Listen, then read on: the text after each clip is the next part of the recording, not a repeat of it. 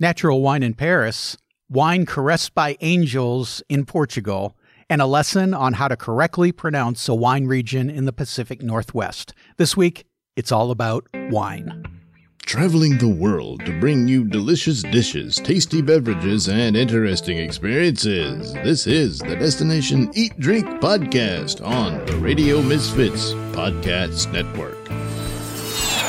I'm Brent Peterson. Thanks for joining me on Destination Eat Drink, the travel podcast for foodies. And this week, it's all about wine. We're exploring all different corners of the world that makes wine from Chacolí in Spain's Basque region to the wines of the Willamette Valley to France and the Douro region of Portugal, plus a little bit about wine marketing and the psychology of wine pricing.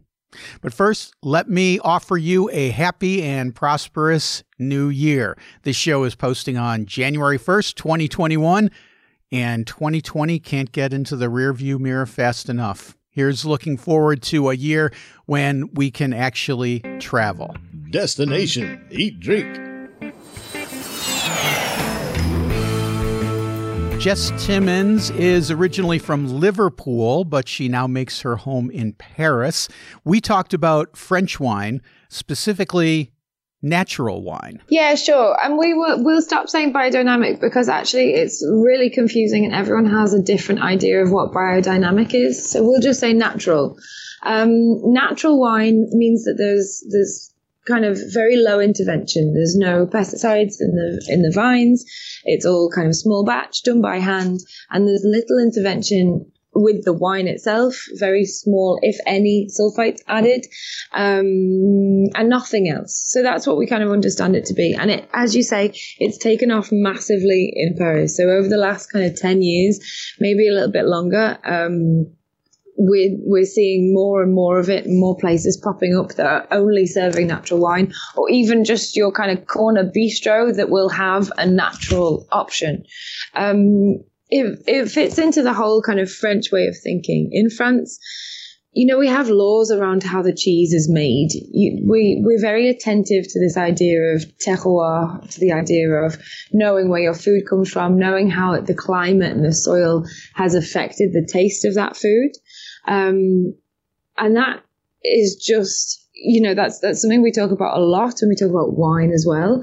And natural wine is, is one of the most kind of honest expressions of the place and the climate and the grape and the winemaker. It just is part of the whole French way of thinking. Like we want to know where our food comes from. We want to know how it's made. We want to know that it is, um, it's honest. It's really from the Savoie. That, that cheese is really from, I don't know, the Auvergne. And it fits into that whole kind of way of thinking, which is one of the reasons I think it's, it's taken off so much. Years and years ago, we used to talk about simply the terroir, you know, where it was from, what the land was like, what the sunshine was like, things like that. This goes far beyond that. And in the United States, we talk about organic wine, but this goes beyond just organic wine. It's it's more than just having pesticide-free grapes. It's how you treat the vines and how you process the uh, the grapes into becoming wine, which is very interesting, I think. What would be some of the best places to go to experience wine when we're in Paris, whether it's a wine shop or a wine bar or even a bistro? Depending on where you how adventurous you're feeling so um, the places that i've mentioned as well like les arlots septime um, la buvette these are all people that are only doing natural wine. If you wanted to go a little bit further and, and, and taste something a little kind of more adventurous there's a bar called la chambre noire so direct translation is the black room, but it actually means a, a pinhole camera, I think. Um, and they have a, com- a, selection which is completely sulfite free. There is nothing added to any of their wines. Every bottle you can get this kind of maximum 12,000 bottles of it. It's really small batch. They're doing something a little bit niche. If you want to get out of your comfort zone and try something very, very natural, I would say go to them. If you are, um, hesitant but interested, um, I would maybe go to somewhere like L'Avant Comptoir, which is in Saint Germain, um, and they have a, three or four different locations. Oh, we're allowed we're allowed to go to Saint Germain. I make an exception for these guys because okay, good. because the interesting thing about these guys is that they will open any bottle for you. So there's maybe a really expensive bottle that you've had your eye on for a while, but you're not sure if that's you know really how you want to spend 90 euros they'll just open it for you and serve you one glass. So you can have a taste of lots of different things without having to commit to the bottle. Angie Johnson from Eat Adventures Food Tours in Portland, Oregon talks about Oregon wine and schools me on how to pronounce Willamette. Oh, definitely. There's a lot of people that come here just for the wine. And for the record, it's a really tricky word if you're not from here. So as locals, we pronounce it Willamette. And one of the ways, yes, and one of the ways that the tour companies have you remember that is they say it's Willamette, damn it. I don't know if that helps. yeah, I won't forget that now. so we have so much wine at our disposal. I mean, the Willamette Valley is really renowned for its pinots, and we're starting to get more and more grapes and varietals grown out there. Chardonnays, Rieslings, there's just a lot of great stuff coming from there. But that's just one wine region in Oregon it's such a big state that we have a lot of different AVAs. You can go down into southern Oregon if you want more robust, like Italian varietals. You can even just pop over into Washington. There's a lot of Cab Sauv. What's great about having so much wine around us is that comes into the city as well. And what we're seeing popping up are all of these urban wineries, which is like a brewery where you, the ingredients are grown somewhere else. You bring it in and you make it on site. And what's fantastic for the urban wineries is they don't have to worry about the farming side of things. They just buy the ingredients, they buy the grapes, and they make it there and they sell it just like a brew pub, kind of. And there's a couple that I really love in Portland, but one of my favorites is Southeast Wine Collective. It's off of Southeast Division, and it's just a great atmosphere. They serve um, some snacks while you're having their wine. It's it's a really cool place to visit if you're in town. I love the sound of that because, you know, you like you said, you've got breweries. Why not have wineries doing the same thing in town? Are there any places where we could go um, and maybe go to a wine bar and experience a lot of different wineries? In other words, they've got all kinds of different bottles that we could sample. Definitely. So South Park Seafood, which is in downtown Portland, in addition to having an amazing seafood menu, I mean, they have this enormous oyster bar. Um, the back part of their um, restaurant, the bar area is a wine bar. And they have lots of different wines you can choose from. So they've got their own wine, they've got lots of other wines, and they have great things to eat. So you really can't go wrong. Andre Apollinario's food tour company is called Taste Porto, and Andre is an expert on Porto's distinctive port wine. He told me about wines caressed by angels. I'm I'm a big fan of the beverage. Uh, port wine is a, a fortified beverage, so um, a wine in which the fermentation process is stopped at the second day uh, with the addition of a distilled wine, almost like a cognac, that is added on a 20% ratio, turning the alcohol content of the mix way above uh, 15%, actually closer to 20, 20% which uh, does not allow um, yeast to continue fermentation. So fermentation stops there.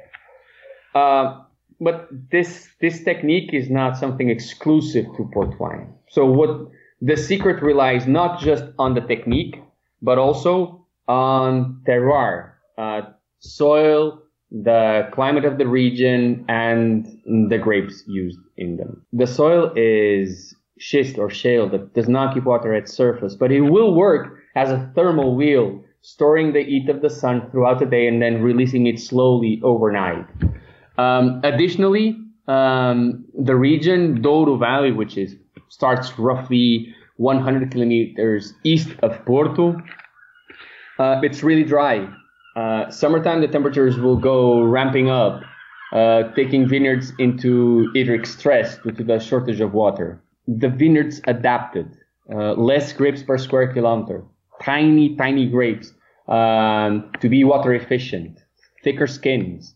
The vineyards, they will have their roots going 30 to 50 meters below surface to get the water that is infiltrating. And then the uniqueness of these of these grapes. Douro is home to almost I don't know, maybe 90 different kinds of grapes, unique to Portugal. Uh, names like Touriga Nacional, Touriga Franca, Tinta Roriz, Tinto Cão, uh, Códega, Viosinho, Malvasia, Rabigato. And I know that these names sound like, I don't know, ancient Greek to your ears, but uh, they're unique. They're what makes uh, port wine so special. This mix of grapes, soil, climate, and technique. It's a, uh, a really diverse beverage in the sense that you can drink um, whites, tawnies, rubies, and then you can go for the special uh, ones. Like uh, there are aged whites, aged tawnies, and the special rubies, amongst which the late bottled vintages and the vintages. Those ones are the ones that uh, they're so special that I usually describe them to be called a vintage. It has to be approved by a, a panel of experts, and they will decide whether the grapes in that wine um, were caressed by angels that year. Very good. It will be vintage. If not, they will be dimmed down to a late bottle vintage, which I have to say, it's still pretty amazing. And one of the things about port wine is that often some of the best ones are aged for a long period of time. You can find a 30-year port, a 40-year port. It's it's a rather expensive endeavor at times, but if you can just get like one glass or one taste, it's definitely worth it.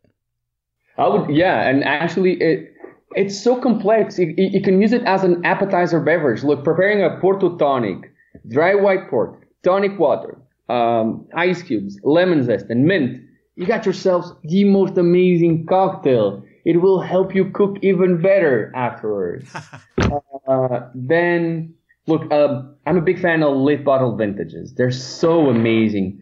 Getting them with uh, a dark chocolate dessert, or my favorite, with Stilton cheese. Oh, dear Lord. Oh, perfect. Uh, yeah, and those ones, for instance, the, the late bottled vintages and the vintages are the ones that you age in the bottle. So you will be able to find a vintage or a late bottle vintage from the 1920s, 1910s, 1900s. So they those ones obviously they will be expensive, uh, but there will be an experience to your palates. They will be tremendous. Andre, you talked about the vineyards being in the Douro Valley, which are east up the Douro River, but the all the major port houses are literally along the waterfront across the river from Porto. So if you're sitting on the riverfront in Porto, you can look across and you can see all these famous names that if you have any experience with port wine, you recognize them.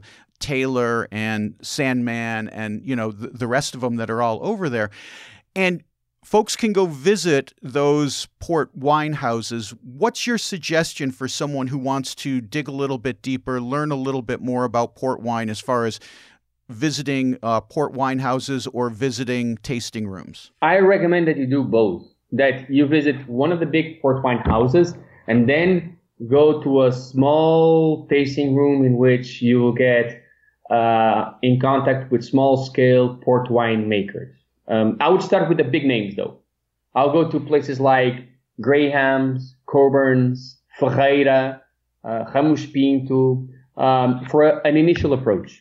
Okay, uh, it, you can even choose the rarity of the wines that you sample at the end of a tour. But go and understand uh, why uh, those houses exist across the river in Gaia. Sample their wines, and then there's a, a wine shop downtown Porto called Touriga, uh, in which a talented, talented young man, uh, gentleman called David, uh, owns a shop called uh, Touriga that he looks specifically to have a selection of uh, small scale port wine producers. Those guys, they are producers and bottlers. So all of the grapes that they use for their port wine is from their own estate. Uh, so they don't buy grapes, which the big labels will do. They will buy grapes from small farmers. Right. These guys at Touriga are producers and bottlers.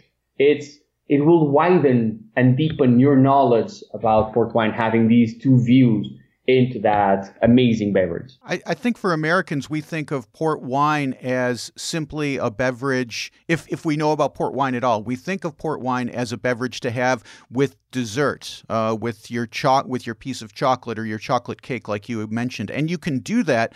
But port wine is so much more versatile than that. You can enjoy it before dinner, you can enjoy it with dinner, you can enjoy it after dinner because there's lots of different kind of taste profiles with the port wine. It's not strictly sweet wine. Yeah, fully agree. For instance, pairing a a vintage or a late bottled vintage with a wild boar stew as a main course, it's something uh, spectacular. Going for olives and a 10 year old port as an appetizer. Delish. Um, look, it's, it's such a robust beverage that nowadays fancier restaurants, Michelin star like restaurants, try to use port wine, all, the, all different kinds of port as their cocktail base as well, uh, to go along with some of the main courses and definitely as a dessert. Actually, I have to say, um, I don't have much of a sweet tooth, really, but after a meal, to go along with my coffee, I would definitely use as a dessert a glass of a 30 year old Tawny Port. That's dessert on its own. Chacolí is a wine from the Basque area of Spain. Anya from Devour Tours tells me about the wine and the food to enjoy with it. Well, Chacolí is our champagne basically. Champagne of Basque country. One of the most important drinks, uh, alcoholic drinks, uh, same as cider. Um, we've got four provinces, uh, four different um, regions that produce cider, uh, sorry, Chacolí in Basque country. Well, three in Basque country and one in Burgos. Mm, and these are the only places in the world where you can find it. So it's really interesting to try it. I don't, I'm not going to say it's not a fancy wine. It's not a fancy wine, although it's been becoming better and better every year. In the 80s, it almost disappeared. Um, it was like locally produced drink and very often the farmers did it for their own consumption, so just for themselves. Okay. It's a, it's wine um, that was well, no, the wine was brought to Spain by Romans, and um, here we first time I think heard about Chacolí uh, from, from the books from 15th century. It's really a high acidity wine, uh, white wine, slightly sparkling. It's very crisp. It's young. It never gets into the barrel. We don't age it. It's very refreshing. It has slightly salty mineral aftertaste as well.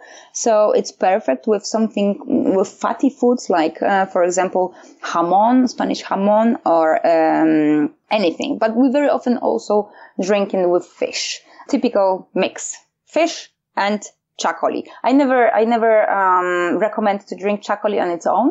Um, the little bubbles, even though it doesn't have really high alcohol content, only usually around 11 percent, 10.5. But um, these little bubbles, mm, they're bastards. they can get into your head and make you go crazy. So my recommendation, have a drink, just one to refresh yourself and then have a bite. Okay. Beware um, the Chacolí. Yes, Chacolí. And Chacolí is made of the grapes that are called Hondarribi Zuri, Hondarribi Beltza. So basically Hondarribi gray and Hondarribi black grapes, local variety. We, we grow them in a very interesting way as well with really high humidity next to the soil here. They are grown on the slopes of the local hills, uh, overlooking the ocean. Um, that's why the mineral aftertaste, because they get, get it together with the wind and it gets stick to, to the, um, to the skins of the grapes. We grow them high. I mean, the vines are grown high and then we spread the branches on the wires so you can walk underneath. It looks really impressed. This last piece I have for you today is very interesting. Alex Mayyasi is the editor of Gastro Obscura, and Alex talked to me about wine and the effect of marketing and packaging on wine pricing and our perception of wine quality. I will talk about this all day, Brent. Uh, Go ahead. We got the time. First, got interested in it because I was once found myself at the home of a, I don't think he was a billionaire, but he had plenty of money. And he told me, you know, he, he took us for a little tour of his wine cellar and he said, you know, uh, if you can spend a lot of money on wine and, and stock a big wine cellar, then you get to drink for free because all the bottles go up in price, so you can just drink the difference. Okay. I found that interesting, and so I wanted to learn more about you know the the price of wine, and learned all. I ended up learning about all these people who you know create investments based on you know investing in in really nice bottles of wine. You know the um, you know Chateau Lafite's of the world. And as I did that, I started coming across these kind of studies you were you were talking about you know, the ones that show that, you know, students in a program where they are studying wine and tasting notes and being prepared to go into the industry, you know, they can be tricked just by red food dye. Uh, you have red food, you know, give them two glasses of identical white wine, but one has red food dye. They'll describe the white wine with classic white wine adjectives, the red, the seemingly red one with classic red wine adjectives.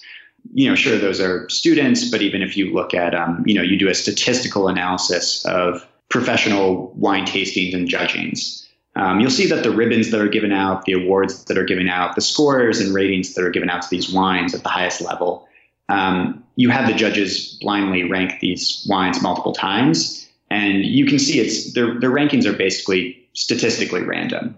Um, they may as well have just rolled a dice to to rate all of these wines, given the the level the lack of consistency between their ratings. And so this I didn't know what to do with this because I feel like on one side there are people, you know, people have strong reactions to wine and especially wine snobs and wine prices. I, I think just because of the way that wine is so often used to almost police class lines. Um, so, you know, I think some people learn about this and they're like, great, I knew it was all a scam. It, you know, the expensive test stuff doesn't taste any better. It's all just grape juice. Um, and then the other side, you kind of have these wine professionals and they kind of shrug off these studies or these experiments and they say, oh, well, you know, we all know you can't rate everything precisely from zero to 100 or 80 to 100. And, you know, we just like learning about wine and everyone has different preferences. And, you know, I find both of these answers extremely unsatisfying. Um, you know, you cannot just, you know, you, you can't say that, yes, some wine is worth thousands of dollars and other wine is only worth a couple dollars and then shrug off all signs that no one can tell the difference without any cues, um, as saying subjective preferences. And you know, on the other hand, do I really think there's no difference between wine? Um, do I really feel like I can have you know two buck chuck is just as good as everything else? Like, no, no, I don't. Um, so like, where's my middle ground? Like, what do I make of this? And you know, I, I think as I started kind of trying to you know find my way in, in the darkness, one of the things I started thinking about more is how these kind of experiments done to wine that seem so damning, so crazy, you can do them with kind of any food or drink. You know, you put a piece of chicken on a nicer plate, people will think it's better. Um, just the same way that if you put cheap wine and expensive wine, an expensive wine bottle, people will think it's better. I'm not sure if it's still around, but there was a restaurant chain called, or kind of concept restaurant called Dans le Noir in the dark in France. And the idea was that all the waiters were blind, and you go in, it's pitch black, you're guided to your seat, you're kind of shown where your fork and knife and everything is, and you have a meal and you don't know the menu. Um, and you know, I had two friends go, and they said, you know, I was trying to, I was like, what is this? What is this? And then I was like, oh, some, you know, they told me like it was strawberry. You know, you cannot identify basic flavors. Um, so just the same way you put that red food dye in the white wine, and people are tricked. You know, that's that's going to be true with kind of everything. It works outside food you know, when people first designed this this new type of office chair that was all based on ergonomic uh, principles, and they asked people to try it, people didn't think it was comfortable because their image of a comfortable chair had big cushions. It was a giant armchair. So how could this kind of exoskeleton of a chair be comfortable if it wasn't cushioned? Even though now it's a very expensive chair because it's been well designed on ergonomic principles. So on one hand, I feel like I've kind of got a handle on this, right? I, I, understand the principles at work that people are easily tricked or misled by context cues, and we really rely on those. On the other hand, I have no idea what to do with this knowledge. You know, what does that mean? That like it, it kind of like robs a lot of meaning from the world in a way I don't know what to do with. You know, the fact that we can be so easily tricked and it extends even to to experts um, like I don't know, do I hire someone to to buy cheap food and drink and, and repackage it in more attractive labels all the time because it doesn't matter? Um, I don't know. I don't you know I don't know what to do with this information, and I don't I don't think anyone else does. I don't know why more people haven't tried to like figure this out. I'm always just baffled. It feels like everyone's just in the two camps of you know, oh, you know, the winos just kind of trying to shake it off, and the the people who hate the wine snobs, um, you know, yelling about it, and I'm just in the middle trying to figure out, you know, what what do we make of this, and why aren't there more people in the middle here with me? Okay, there you go. So interesting. And that's going to put a cork in this episode of Destination Eat Drink. Next week, we are in Windsor, England for castles and pubs everything you want out of a trip to England. Until then, there's still destinationeatdrink.com for all your foodie travel needs. And this week on the blog, I talk about chestnuts in Rome. And of course, you can get all the episodes of Destination Eat Drink. There's 109 of them. Uh, they're all available at radiomisfits.com. Destination Eat Drink is distributed by the Radio Misfits Podcast Network and Chief Wine Taster Ed Silla. Thanks, Ed. I'm Brent Peterson. Wear your effing mask, and I'll see you down the road. Happy 2021. Join us next week for another culinary adventure on Destination Eat Drink a presentation of the Radio Misfits Podcast Network.